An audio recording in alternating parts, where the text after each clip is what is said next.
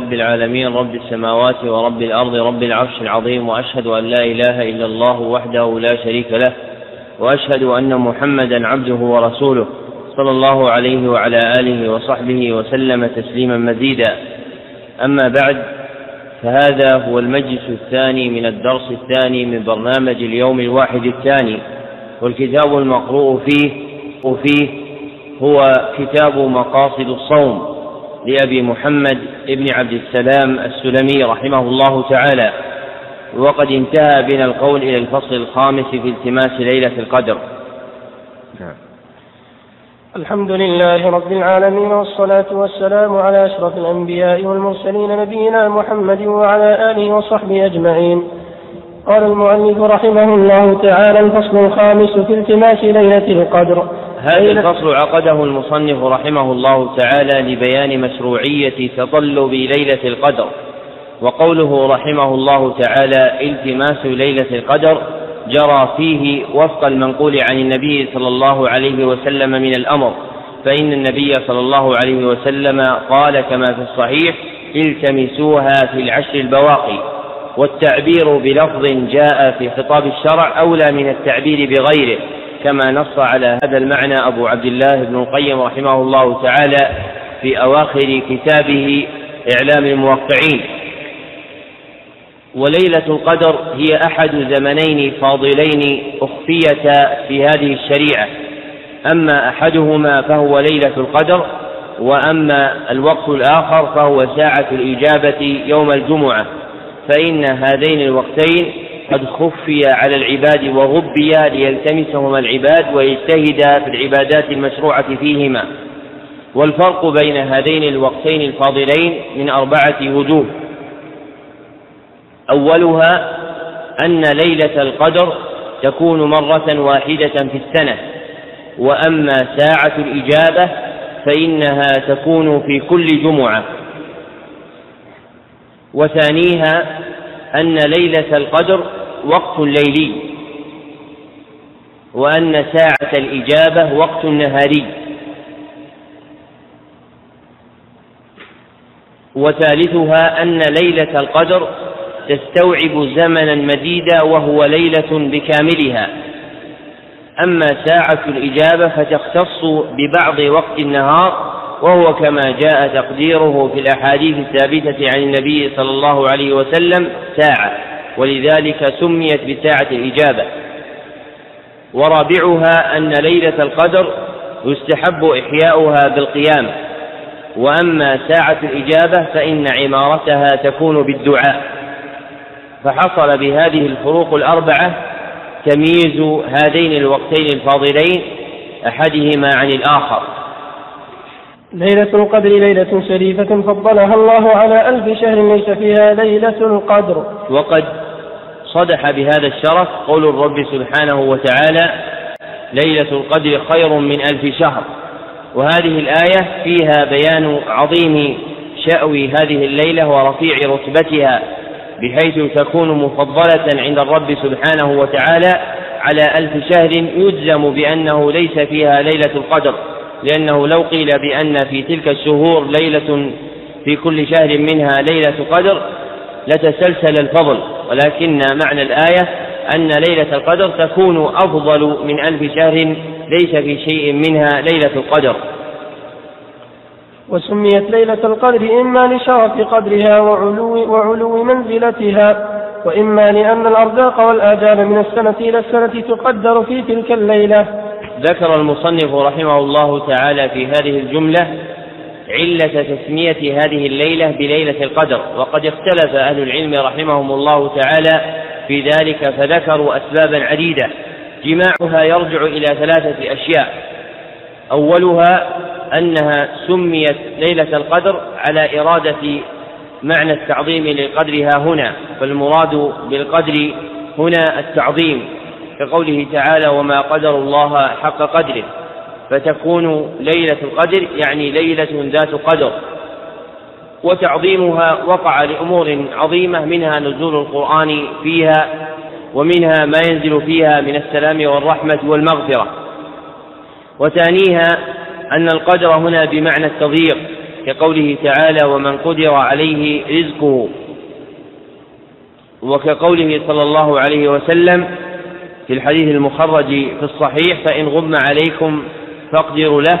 في قول من يقول بأن المعنى هو تضييق الشهر وكأنها ضيقت لأجل إخفائها أو لكونها ليلة واحدة أو لأن الأرض تضيق فيها عن الملائكة وقد روي في ذلك حديث في مسند أحمد وفي إسناده ضعف. وثالثها أن المراد بالقدر هنا ما يكون بمعنى القدر الذي هو مؤاخي القضاء فلأجل أنه تقدر فيها الأقدار والأجال لقول الله عز وجل فيها يفرق كل أمر حكيم سميت بليلة القدر. والمختار أن هذه الأسباب الثلاثة كلها موجبة لتسميتها بليلة القدر. وإذا أمكن حمل اللفظ المشترك على جميع معانيه كان ذلك هو اللائق كما جرى على ذلك جماعة من المحققين. منهم أبو العباس بن تيمية الحفيد رحمه الله تعالى في رسالته في أصول التفسير وشيخ شيوخنا محمد الأمين الشنقيطي رحمه الله تعالى في تفسيره أضواء البيان. وتنزل الملائكة وتنزل الم وتنزل الملائكة والروح في تلك الليلة. فيسلمون على المجتهدين واختلف العلماء. هل يسلمون عليهم من تلقاء أنفسهم أو يبلغونهم السلام عن ربهم؟ وإن ليلة يأتي فيها العيد فيها فيها تسليم رب العالمين عليه لجدير بالعالمين عليه لجديرة أن تكون يأتي فيها العبد. صلى الله عليه وفي العبارة ركاسة لكن المجزوم به أن هذه اللفظة ليست العيد وإنما العبد. وإن ليلة يأتي فيها العبد فيها تسليم رب العالمين عليه لجديرة أن تكون خيرا من ألف شهر. وبأن يلتمسها الملتمسون ويطلبها الطالبون.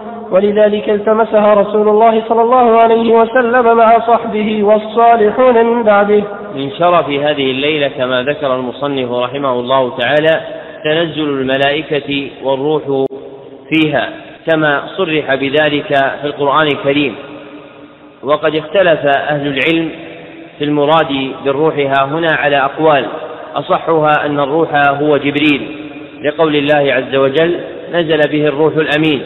فإذا أطلق الروح فالمراد به جبريل عليه الصلاة والسلام. ونزول الملائكة قد قيل فيه إنهم ينزلون بالسلام ثم اختلف القائلون بهذا هل هم يسلمون من تلقاء أنفسهم أو يبلغون السلام عن الرب سبحانه وتعالى لعباده المتهجدين. وليس في هذه المسألة إلا آثار عن التابعين رحمهم الله تعالى. أما الأحاديث النبوية فليس فيها أن الملائكة تسلم على المتهجدين ولا تبلغهم السلام عن الرب سبحانه وتعالى. وإذا كانت هذه الليلة بهذه المنزلة العظيمة حيث يتنزل فيها الملائكة والروح فإنها حقيقة أن تكون خيرا من ألف شهر وجديرة بأن يلتمسها الملتمسون ويطلبها الطالبون. كما كان النبي صلى الله عليه وسلم يفعل ومن بعده فعل الصالحون. وهي في العشر الأواخر من رمضان وهي إلى الأوتار أقرب منها إلى الأشفاع.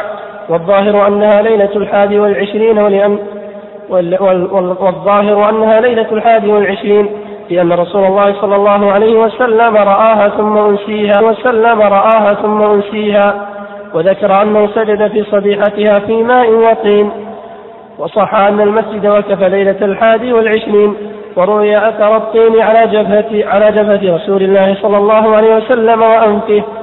وترجحت ليلة إحدى وليلة إحدى وعشرين بأنه أخبر أن القمر كان ليلته كشق كشق جفنة ولا يكون القمر كشق جفنة إلا ليلة السابعة وليلة الحادي والعشرين. فمن فضيلة هذه الليلة أن من قامها إيمانا واحتسابا غفر له ما تقدم من ذنبه. والدليل على ما ذكرناه قوله صلى الله عليه وسلم أوليت ليلة القدر ثم أيقظني بعض أهلي فنسيتها فالتمسوها في العشر الغوابر والغوابر البواقي. وقال صلى الله عليه وسلم تحروا ليلة القدر في الوتر من العشر من العشر الأواخر من رمضان. وقال أبو هريرة تذاكرنا ليلة القدر عند رسول الله صلى الله عليه وسلم؟ فقال أيكم يذكر حين طلع القمر وهو مثل الشق جفنه. وصح عنه صلى الله عليه وسلم أنه قال من قام ليلة القدر إيمانا واحتسابا غفر له ما تقدم من ذنبه. ذكر المصنف رحمه الله تعالى في هذه الجملة مسألتين اثنتين. الأولى القول في تعيين ليلة القدر. وقد اختلف العلماء رحمهم الله تعالى في تعيين هذه الليلة على أقوال كثيرة بلغها أبو الفضل ابن حجر رحمه الله تعالى في فتح الباري أكثر من أربعين قولا. وأصح هذه الأقوال أن ليلة القدر كائنة في العشر الأواخر من رمضان وهي آكد في الأوتار من الأشفاع وتتنقل كل سنة من ليلة إلى ليلة فقد تقع في وتر وقد تقع في شفع وقد تكون في هذه السنة ليلة الحادي والعشرين وقد تكون في السنة التي تليها على خلافها. فالمختار عدم الجزم بكون ليلة من الليالي هي بعينها ليلة القدر بحيث يستديم ذلك في كل سنة. وإن ذهب بعض أهل العلم إلى هذا ابتداء من عهد الصحابة رضوان الله عليهم فمن بعدهم من قرون الأمة. وهذا الذي ذكره المصنف رحمه الله تعالى أنها ليلة الحادي والعشرين هو مشهور قول الشافعي رحمه الله تعالى الذي هو مقلده لأن أبا محمد رحمه الله تعالى شافعي المذهب. وما ذكره من الأحاديث التي فيها تعيين ليلة الحادي والعشرين إنما هو بحسب تلك السنة التي أخبر عنها النبي صلى الله عليه وسلم. فهذه الأحاديث الصحاح المخرجة في الصحيح فيها تعيين ليلة الحادي والعشرين في تلك السنة التي حدث النبي صلى الله عليه وسلم فيها بتلك الأحاديث حين رأى النبي صلى الله عليه وسلم تلك الرؤيا ووقع من أمر المطر والطين ما وقع مما جاءت به الأخبار الثابتة عن النبي صلى الله عليه وسلم. ولكن المقطوع الذي دل عليه مجموع الأخبار الواردة عن النبي صلى الله عليه وسلم هو أن هذه الليلة تتنقل بين العشر الأواخر وهي في الأوتار أقرب منها إلى الأشفاع أما المسألة الثانية فهي بيان فضيلة قيام ليلة القدر وفيها وفي ذلك الحديث المخرج في الصحيح أن النبي صلى الله عليه وسلم قال من قام ليلة القدر إيمانا واحتسابا غفر له ما تقدم من ذنبه.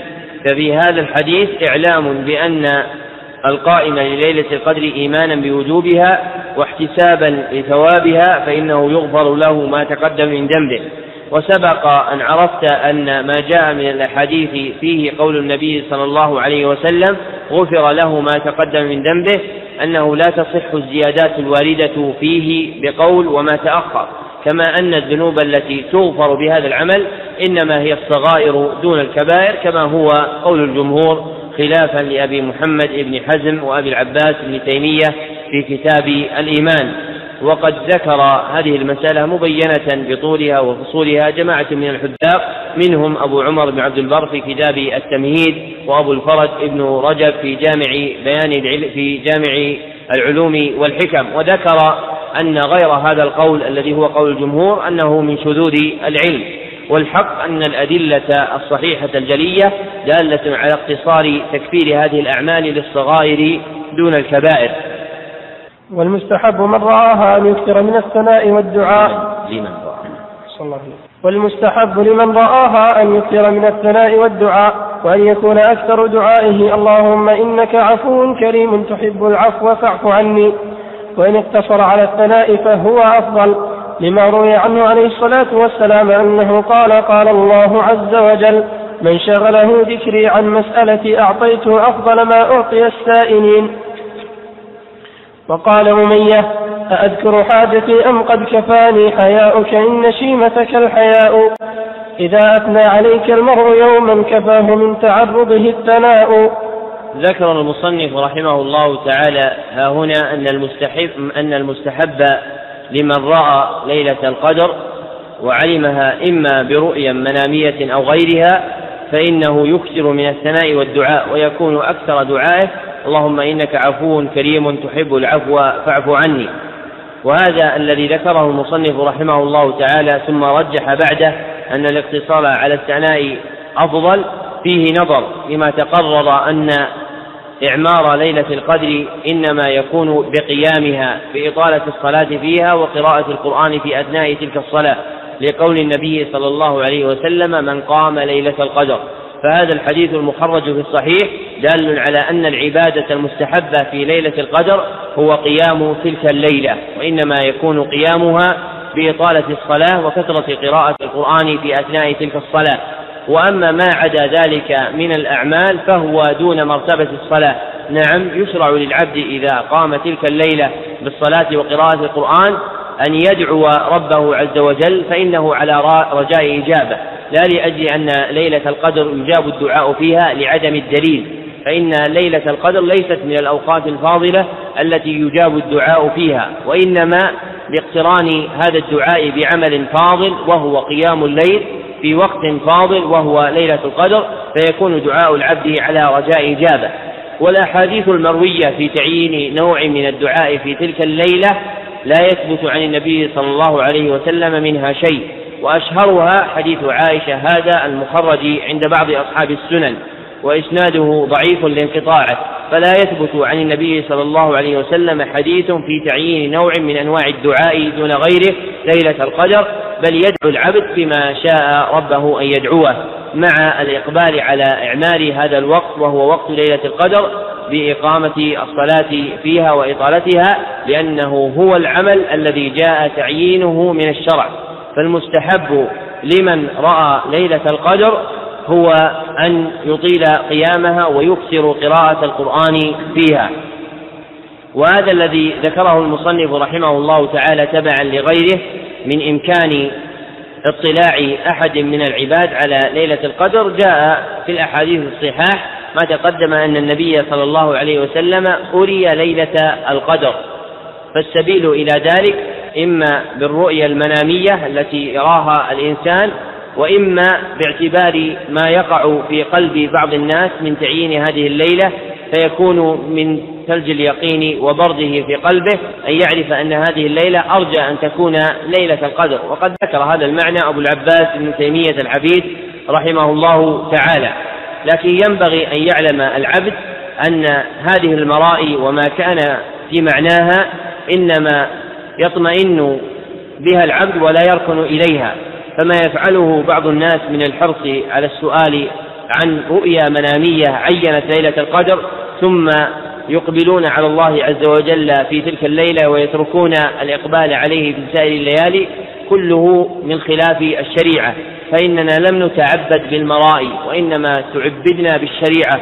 وقد أمر النبي صلى الله عليه وسلم أن نلتمس ليلة القدر في جميع ليالي العشر ولم يعين النبي صلى الله عليه وسلم ليلة دون ليلة. هذا إذا كانت الرؤية معروفا قائلها تصدر عن ثقة عدل.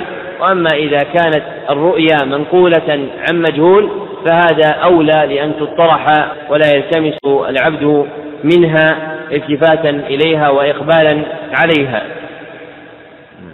الفصل السادس في الاعتكاف والجود وقراءة القرآن في رمضان.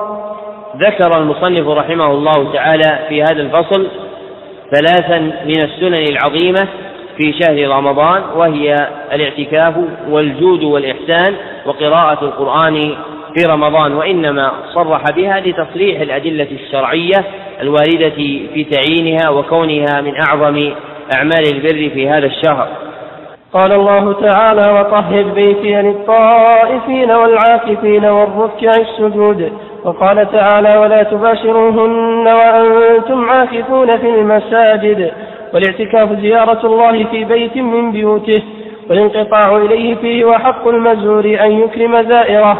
وكذلك جاء في الحديث الصحيح عنه, عنه صلى الله عليه وسلم أنه قال من غدا إلى المسجد أو راح أعد الله له نزلا في الجنة كلما غدا أو راح والنزل الضيافة والمستحب أن يعتكف العشر الأواخر من رمضان لطلب ليلة القدر لأنه آخر ما استقر عليه اعتكاف رسول الله صلى الله عليه وسلم. قالت عائشة رضي الله عنها إن النبي صلى الله عليه وسلم كان يعتكف العشر الأواخر من رمضان حتى توفاه الله ثم اعتكف أزواجه من بعده. وعنها قالت كان رسول الله صلى الله عليه وسلم إذا دخل العشر أحيا الليل وأيقظ أهله وجد وشد المئزر. وفي رواية كان رسول الله صلى الله عليه وسلم يجتهد في العشر الأواخر ما لا يجتهد في غيره. وقولها شد المئزر. كناية عن ترك الاستمتاع بالنساء وقيل عبارة عن الجد في العبادة والتشمير فيها. ذكر المصنف رحمه الله تعالى في هذه الجملة السنة الأولى وهي الاعتكاف في شهر رمضان. وحقيقة الاعتكاف هي لزوم المسجد لعبادة الله من عبد مخصوص على صفة مخصوصة. وقولنا لزوم المسجد لأنه هو المكان الذي جاء تعيينه في الأدلة الشرعية من القرآن والسنة النبوية.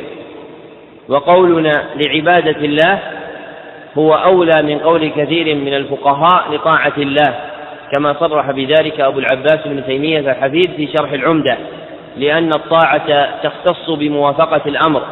أما العبادة فإنها تشمل المأمور به وغيره فيندرج في جملة ذلك المباحات إذا فعلها العبد بقصد التقرب إلى الله سبحانه وتعالى. وقولنا من عبد مخصوص على صفة مخصوصة يعني وفق ما جاء بيانه في الأدلة الشرعية. وقد ذكر المصنف رحمه الله تعالى آيتين قرآنيتين دالتين على الاعتكاف وهما ظاهرة الدلالة. وفي الآية الثانية التصريح بأن محل الاعتكاف هو المساجد. كما قال تعالى وأنتم عاكفون في المساجد فمن أراد أن يعتكف فإنه يلزم المسجد. وحقيقة الاعتكاف كما قال ابن رجب رحمه الله تعالى في لطائف المعارف هو قطع العلائق عن الخلائق للاتصال بخدمة الخالق. لا كما يفعله كثير من الناس من جعلهم محل اعتكافهم محطا للزوار ومجلسا للمعاشرة فإن هذا الاعتكاف لون والاعتكاف النبوي لون آخر كما ذكر ابن القيم رحمه الله تعالى في زاد المعاد. فينبغي للعبد إذا رام الاعتكاف أن يقطع صلته بالخلائق وأن يقبل على الله عز وجل.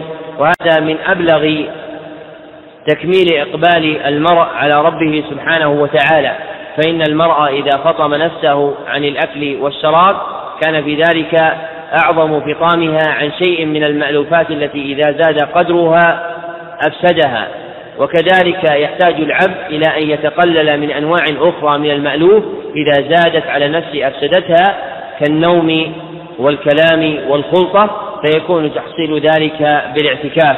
ومن هنا دأب النبي صلى الله عليه وسلم على الاعتكاف في العشر الأواخر كما انتهى إلى ذلك اعتكافه صلوات الله وسلامه عليه.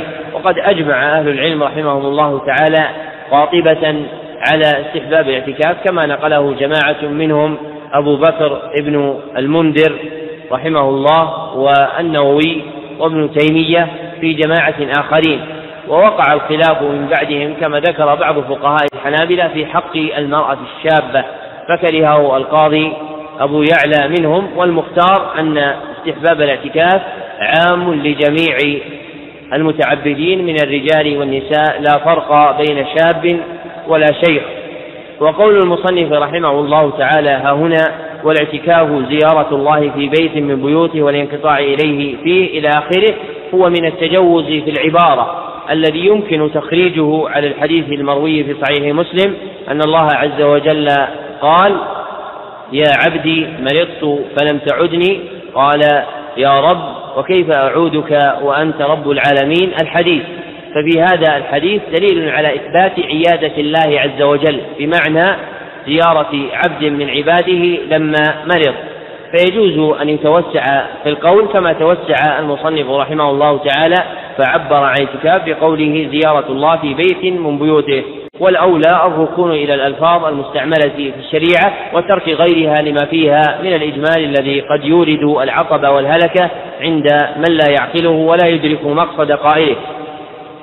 وقد ذكر المصنف رحمه الله تعالى أن الوقت المستحب للاعتكاف هو العشر الأواخر وهذا هو مذهب الجمهور رحمهم الله تعالى بل نقل الإجماع عليه فيستحب للعبد أن يكون اعتكافه في العشر الأواخر لأنه آخر ما استقر عليه اعتكاف النبي صلى الله عليه وسلم. وكان النبي صلى الله عليه وسلم يجتهد في العشر الأواخر ما لا يجتهد في غيرها من الأيام رجاء إصابة ليلة القدر لأن ليلة القدر كما عرف هي كائنة في هذه العشر. وكان من اجتهاده صلى الله عليه وسلم أنه إذا دخلت العشر أحيا الليل يعني قامه بالصلاة وأيقظ أهله وجد أي أجتهد في العبادة وشد المئزر. وقد اختلف أهل العلم رحمهم الله تعالى في معنى قوله قولها رضي الله عنها في وصف النبي صلى الله عليه وسلم وشد المئزر على قولين اثنين ذكرهما المصنف. أولهما أن ذلك كناية عن ترك الاستمتاع بالنساء وثانيهما أن ذلك عبارة عن الجد في العبادة والتشميل فيها. والأول هو المختار كما رجحه أبو الفرج ابن رجب في لطائف المعارف وأبو الفضل ابن حجر في فتح الباري لأن الجد في العبادة أغنى عنه قولها قبل ذلك وجد فإن قولها رضي الله عنها وجد يعني اجتهد وشمر في العبادة فلا بد أن يكون اللفظ الذي يعقبه مؤسسا لمعنى جديد وهذا المعنى الجديد هو الكناية عن ترك استمتاعه صلى الله عليه وسلم بالنساء فينبغي للعبد أن يكون له من وقته في العشر الأواخر وقت يقدره حسب حاله وأكمله أن يعتكف العشر الأواخر جميعا إن أمكنه وإلا فإنه يعتكف بعضها. ويستحب الإكثار من تلاوة القرآن ومن الجود ومن الجود والإفضال في هذا الشهر للمعتكف وغيره لأن الفقير يعجز بسبب صومه عن الشهوات والتطواف والسؤال. وفي الصحيحين عن ابن عباس رضي الله عنهما قال كان النبي صلى الله عليه وسلم أجود الناس وكان أجود ما يكون في رمضان. كان, كان أجود. رمضان كان, كان أجود. قال النووي رحمه الله تعالى الرفع أشهر والنصب جائز. فالأولى في قوله وكان أجود أن تكون بالرفع. وكان أجود ما يكون. وقد خرج ابن مالك الرفع على ثلاثة أوجه والنصب على وجهين. من أرادها يراجعها في المطولات كشرح النووي وفتح الباري. نعم. وكان أجود ما يكون في رمضان. حين يلقاه جبريل وكان جبريل يلقاه عليه السلام كل ليلة في رمضان حتى ينسلخ. يعرض عليه, يعرض عليه النبي صلى الله عليه وسلم القرآن. فإذا لقيه جبريل عليه السلام كان أجود بالخير كان أجود بالخير من الريح المرسلة. ومعنى قوله من الريح المرسلة أي في عمومها في عمومها وإسراعها وصح أن جبريل عليه السلام كان يعارض رسول الله صلى الله عليه وسلم القرآن في كل رمضان مرة واحدة فلما كان العام الذي توفي فيه عقيبه عارضه مرتين. ذكر المصنف رحمه الله تعالى في هذه الجملة سنتين اثنتين أولاهما الاستحباب أولاهما استحباب الإفتار من تلاوة القرآن. وقد كان هذا داب السلف رحمهم الله تعالى فإنهم كانوا يجتهدون في ختم القرآن الكريم مرات عديدة في شهر رمضان. فقد كان منهم من يختم القرآن الكريم كل عشر ومنهم من يختمه كل سبع ومنهم من يختمه كل ثلاث. وذكر في ترجمة أبي عبد الله الشافعي رحمه الله تعالى أنه كان له في رمضان ستين ختمة. وهذا أمر يمكن لأصحاب النفوس القوية المقبلة على الله عز وجل أن يدركوه ويعقلوه. أما من ضعفت قواه وقل إقباله على مولاه فإنه يستبعد هذا ويجعله ضربا من الخيال. وقد صح عن عثمان رضي الله عنه أنه قام بالقرآن كله في ركعة واحدة وإنما قوي على ذلك بكمال إقباله على ربه سبحانه وتعالى واشتغاله بالتلذذ بقراءة القرآن الكريم. وقد روي عنه بسند فيه ضعف أنه قال رضي الله عنه لو طهرت قلوبنا ما شبعت من كلام ربنا فإذا كان القلب طاهرا كان تلذذه بكلام الرب سبحانه وتعالى أعظم من تلذذه بغيره فيحمله هذا على الاستكثار من الختمات وإذا كان هذا واقعا في الزمان البعيد فقد وقع نظيره في الزمان القريب. فقد حدثني الشيخ عبد العزيز الأحمد الخضيري المتوفى عن ثمان سنين بعد المئة أنه كان شيخه الشيخ حمد بن فارس رحمه الله تعالى يختم في رمضان ثلاثين ختمة. وكان شيخه الشيخ عمر بن سليم رحمه الله تعالى يختم القرآن الكريم في رمضان ستين ختمة. هذا حال قوم لم لم يكن بيننا وبينهم إلا عقود قريبة لا تعدو السنين التي تصل إلى السبعين سنة أو الستين سنة. ولكنهم بلغوا هذه المرتبة العظيمة لأنهم اعتنوا بالتلذذ بكلام الله سبحانه وتعالى فكان في ذلك أعظم الشغل لهم عن سواه. وبلغ بهم ختم القرآن في رمضان إلى هذا القدر الذي ذكرناه. وما روي من الأحاديث الصحاح عن كراهة ختم القرآن قبل ثلاث إنما محله في غير الأوقات الفاضلة والأماكن المفضلة كما ذهب إلى ذلك الإمام أحمد وإسحاق بن راهويه واختاره ابن رجب. فلا يكره في الأوقات الفاضلة كرمضان ولا في الأماكن المفضلة كمكة المكرمة أن يستكثر الإنسان من الختمات كما كان هذا دأب السلف رحمهم الله تعالى. فلا يعارض هذا الأحاديث المروية لأن الأحاديث المروية في الزجر عن ختم القرآن في أقل من ثلاث إنما هو في حق من داوم على ذلك وصار عادة له طول عمره. أما من اشتغل بذلك في الأوقات الفاضلة والأماكن المفضلة فهذا مما جرى عليه عمل السلف رحمهم الله تعالى جيلا بعد جيل وقرنا بعد قرن. أما السنة الثانية فهي الجود وقد ذكر أبو الفضل ابن حجر رحمه الله تعالى معنى الجود بكلمة جامعة في فتح الباري فقال الجود إعطاء ما ينبغي لمن ينبغي فالمراد بالجود هو أن يتفضل الإنسان بما ينبغي مقدما إياه لمن ينبغي أن يسدى إليه هذا الجود. وقد كان جود النبي صلى الله عليه وسلم في كل حال إلا أن أكمل جوده كان في حال لقيا جبريل عليه الصلاة والسلام له في رمضان إذ يدارسه القرآن الكريم كل ليلة. فينبغي للعبد أن يستكثر من الجود والإفضال على عباد الله الفقراء والمساكين ويتصدق عليهم اتباعا لسنة النبي صلى الله عليه وسلم في فعله. أما الأحاديث المروية في فضل الصدقة في رمضان فقد عرفت فيما سلف أن كل حديث قولي مروي في فضل الصدقة في رمضان لا يصح عن النبي صلى الله عليه وسلم وإنما يصح ذلك من فعله صلوات الله وسلامه عليه. الفصل السابع في إتباع رمضان بست من شوال. صح عن رسول الله صلى الله عليه وسلم أنه قال من صام رمضان ثم أتبعه بست من شوال كان كصيام الدهر. وإنما كان كصيام الدهر لأن الحسنة بعشر أمثالها فيقابل كل يوم بعشرة أيام. ذكر المصنف رحمه الله تعالى ها هنا فصلا في الحث على إتباع رمضان بست من شوال. وهو متبع في ذلك للسنة الواردة عن النبي صلى الله عليه وسلم في هذا الباب وهي بمنزلة النافلة بعد الصلاة الفريضة فكما أن الفرائض من الصلوات تكمل بما يعقبها من النوافل فكذلك صيام رمضان جعل بعده من الصيام النفل ما يرضفه مكملا له وهو صيام ست من شوال. والأصل في ذلك هذا الحديث المروي عن النبي صلى الله عليه وسلم وهو مخرج في صحيح مسلم. وقد تكلم بعض أهل العلم في صحته والأشبه أنه ثابت عن النبي صلى الله عليه وسلم. وقد نقل بعض الفقهاء إجماع أهل العلم على صيام الست من شوال. وفي هذا الإجماع نظر فإن مشهور مذهب الإمام مالك رحمه الله تعالى كراهية صومها إلا أن الصحيح هو مذهب الجمهور في استحباب صيام ست من شوال. وقد دل حديث أبي أيوب رضي الله عنه الذي ذكره المصنف أن صيام ست من شوال الذي يحدث الأجر الذي ذكر في الحديث مشروط بشرطين اثنين. أولهما أن يكون إيقاع هذه الست بعد صيام رمضان.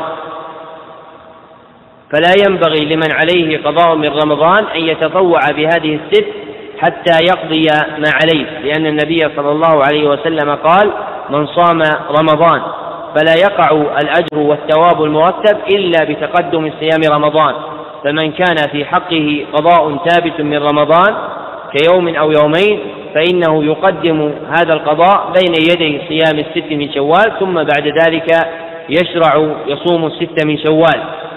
وأما الشرط الثاني هو أن يتبع هذه الست جميعا في شوال فلو صام بعضها في شوال وبعضها في الشهر الذي يليه لم يقع له الأجر فمن صام أربعة أيام في شوال ثم صام يومين في ذي القعدة لم يستحق هذا الثواب المذكور في هذا الحديث بل لا بد أن تتبع هذه الأيام في شوال جميعا يوما بعد يوم إما على المتابعة وإما على التفريق. والأحاديث المروية في إيجاب المتابعة لا المتابعة بلا تفريق لا تثبت عن النبي صلى الله عليه وسلم.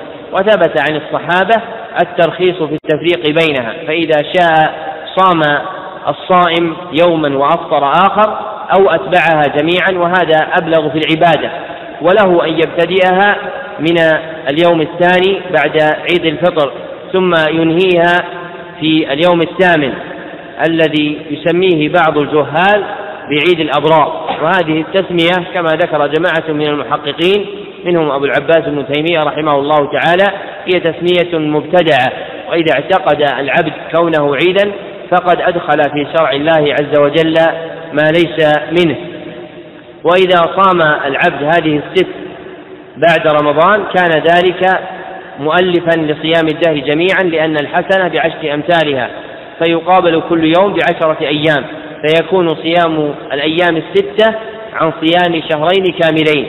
ويكون صيام رمضان عن عشرة أشهر. فيكمل للعبد الذي صام رمضان ثم أتبعه بست من شوال يكمل له صيام الدهر كله. الفصل الثامن في الصوم المطلق. قوله رحمه الله تعالى الصوم المطلق يعني الذي لم يقيد بسبب فإن من الصيام النفل ما يقيد بسبب وسيأتي في باب في فصل مفرد يذكره المصنف رحمه الله تعالى فيما يستقبل ذكر ما قيده الشرع وعينه من صيام النفل. وما عدا ذلك فهو صوم مطلق يقال له نفل مطلق. والفرق بين النفل المطلق والنفل المقيد هو أن النفل المقيد يشترط له تقدم نيته من الليل ليحصل للعبد الأجر. أما النفل المطلق فإنه لا يشترط للعبد أن يقدم نية الصيام من الليل. فما كان مقيدا من الأيام كالست من شوال أو يوم عرفة أو يوم عاشوراء فإنه لا بد أن تتقدم النية من الليل لأن العمل المذكور في الشريعة هو يوم. واليوم يبتدئ من طلوع الفجر فلا بد أن تكون النية سابقة للعمل. فيقدم الصائم عند إرادة النفل المقيد يقدم نيته من الليل. أما النفل المطلق فإن له أن يصوم نفلا مطلقا في أي ساعة من النهار على المختار لكن ليس له أجر إلا من هذا الوقت الذي عينه في القول الصحيح من قولي أهل العلم رحمهم الله تعالى. شريطة أن لا يكون أتى شيئا من المفطرات قبل هذه النية. فمن أصبح مثلا في يوم الأربعاء الذي ليس من جملة الأيام المعينة ثم أراد أن يصوم وكانت نيته مبتدئة من الساعة السابعة بعد الساعة السابعة بعد طلوع الشمس فإنه يصح صيامه ويكون ثوابه على صيامه من الساعة السابعة إلى آخر النهار. لأن النبي صلى الله عليه وسلم قال كما في الصحيح إنما الأعمال بالنيات وهذا إنما نوى الصيام من الساعة السابعة فلا يكون ثوابه إلا من بدء نيته. شريطة أن لا يكون قد تناول قبل ذلك شيئا من المفطرات. فإذا تناول قبل ذلك شيئا من المفطرات بعد طلوع الفجر فإنه لا يصح منه صيام النفل المطلق. أما النفل المقيد فإنه لا يقع للعبد الثواب إلا أن يكون قد أمضى النية من الليل. أما صحة صيامه فإنه يصح منه الصيام. وتصوير ذلك أن من نوى مثلا صيام يوم عرفة في الساعة التاسعة من النهار ولم يكن قبل ذلك قد تناول شيئا من المفطرات فإنه يصح صيامه ويكون ثوابه باعتبار صيامه من الساعة التاسعة إلى غروب الشمس لكن لا يقع له الأجر المرتب على صيام يوم عرفة وهو كفارة سنتين قبله سنة وبعده سنة لأن الحديث الوارد في ذلك جاء مشروطا بأن يصوم يوم عرفة كاملا وهذا لم يصم يوم عرفة كاملا وإنما صام أكثر اليوم. وهذه مسألة يغلط فيها كثير. وقد نبه على بعض أفرادها جماعة من أهل العلم منهم شيخنا الشيخ ابن باز رحمه الله والشيخ ابن عثيمين في مسألة صيام الست من شوال فذكر أنه لا بد من تقدم النية من الليل ويقال مثل هذا في كل النفل المقيد أنه لا بد من تقدم النية من الليل وهذا التقدم إنما هو لتحصيل الثواب المرتب أما صحة الصيام فإن من نوى في أثناء يوم مقيد كان له أجر باعتبار وقت صيامه لكنه لا ينال الأجر الذي ورد في الأحاديث الواردة عن النبي صلى الله عليه وسلم. قال الله عز وجل والصائمين والصائمات. وقال رسول الله صلى الله عليه وسلم ما من عبد يصوم يوما في سبيل الله إلا باعد الله بذلك اليوم وجهه عن النار سبعين إلا باعد الله وجهه عن, عن النار سبعين خريفا. فقالت عائشة رضي الله عنها كان رسول الله صلى الله عليه وسلم يصوم حتى نقول لا يفطر ويفطر حتى نقول لا يصوم. وما رأيت رسول الله صلى الله عليه وسلم استكمل صيام شهر قط إلا رمضان. وقالت معاذة العدوية سألت عائشة رضي الله عنها كان رسول الله صلى الله عليه وسلم يصوم من كل شهر ثلاثة أيام؟ قالت نعم. ذكر المصنف رحمه الله تعالى في هذا الفصل آية وثلاثة أحاديث فيها بيان فضل الصوم المطلق. فأما الآية فإن الله عز وجل لما عدد أنواعا من العاملين للصالحات في سورة الأحزاب ومن جملتهم الصائمون والصائمات قال أعد لهم مغفرة وأجرا عظيما.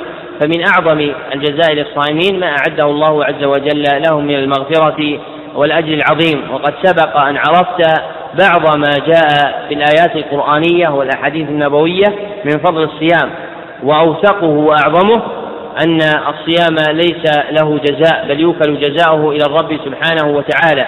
كما جاء في الحديث الإلهي المخرج في الصحيحين أن الله عز وجل قال كل عمل ابن آدم له إلا الصيام فإنه لي وأنا أجزي به. وفي ذلك قول الله عز وجل إنما يوفى الصابرون أجرهم بغير حساب فإن الصابرين في هذه الآية كما عرفت سابقا هم الصائمون في أكثر الأقوال. وقد استدل بهذه الآية على عدم رجوع أجر الصيام إلى حج جماعة من أهل العلم منهم سفيان بن عيينة وأبو عبيد القاسم ابن سلام صاحب غريب الحديث وتبعهما أبو الفضل ابن حجر في فتح الباري. وأما الأحاديث فأولها قول النبي صلى الله عليه وسلم ما من عبد يصوم يوما في سبيل الله. إلا باعد الله بذلك اليوم وجهه عن النار سبعين خريفا والمراد بالخريف السنة كاملة. فمعنى قوله صلى الله عليه وسلم باعد الله بذلك اليوم وجهه عن النار سبعين خريفا يعني سبعين عاما. وقد ورد في بعض الأحاديث تقدير ذلك بمئة عام فتكون السبعين قد خرجت مخرج التكثير لأن لأن العرب غلب عليها إذا أرادت التكثير أن تذكر السبع والسبعين. إلا أن الأحاديث المروية في ذكر المئة فيها ضعف والثابت ما جاء في الصحيح أن أن المباعدة تكون بسبعين خريفا. وهذا الصيام المذكور في هذا الحديث هل المراد في سبيل الله الجهاد؟ أم المراد بسبيل الله طاعة الله عز وجل قولان لأهل العلم؟ أصحهما أن المراد بسبيل الله هو الجهاد وأن هذا الفضل يختص بمن صام في حال جهاده. وقد جزم بهذا أبو الفرج ابن الجوزي رحمه الله تعالى ومال إليه ابن دقيق العيد. وهو ظاهر تصرف الإمامين الجليلين أبي عبد الله البخاري وأبي عيسى الترمذي في سننه فإنهما جميعا أورد هذا الحديث في كتاب الجهاد مما يدل على أن مرادهما بإيراد هذا الحديث أن السبيل ها هنا هو الجهاد وهذا القول هو الأقوى والأرجح هو الأثبت أما الحديث الثاني فهو حديث عائشة وفيه أن النبي صلى الله عليه وسلم كان يصوم حتى نقول لا يفطر ويفطر حتى نقول لا يصوم. وما رأيت رسول الله صلى الله عليه وسلم استكمل صيام شهر قط إلا رمضان.